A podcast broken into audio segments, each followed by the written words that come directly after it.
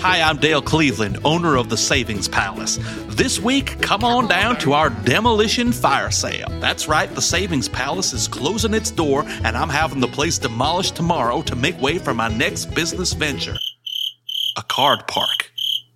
It's a park where you play cards. Billion dollar idea. That means it's time for the Savings Palace to liquidate. At this demolition fire sale, we are moving that merchandise. Doors open at 7 and the Wrecking Ball crew arrives at 9.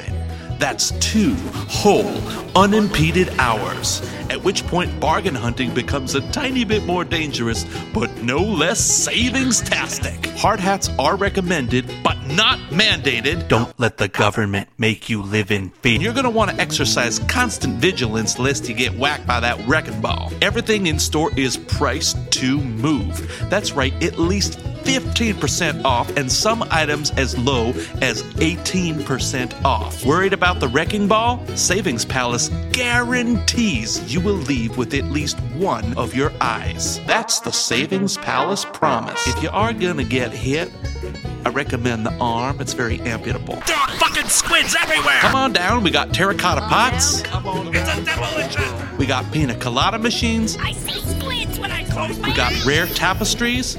We got extra large marshmallows beside the tire section. Why are there so many squids? We got fur coats. We got baking sheets. We got, we got. I hid 12 dead squids throughout the store.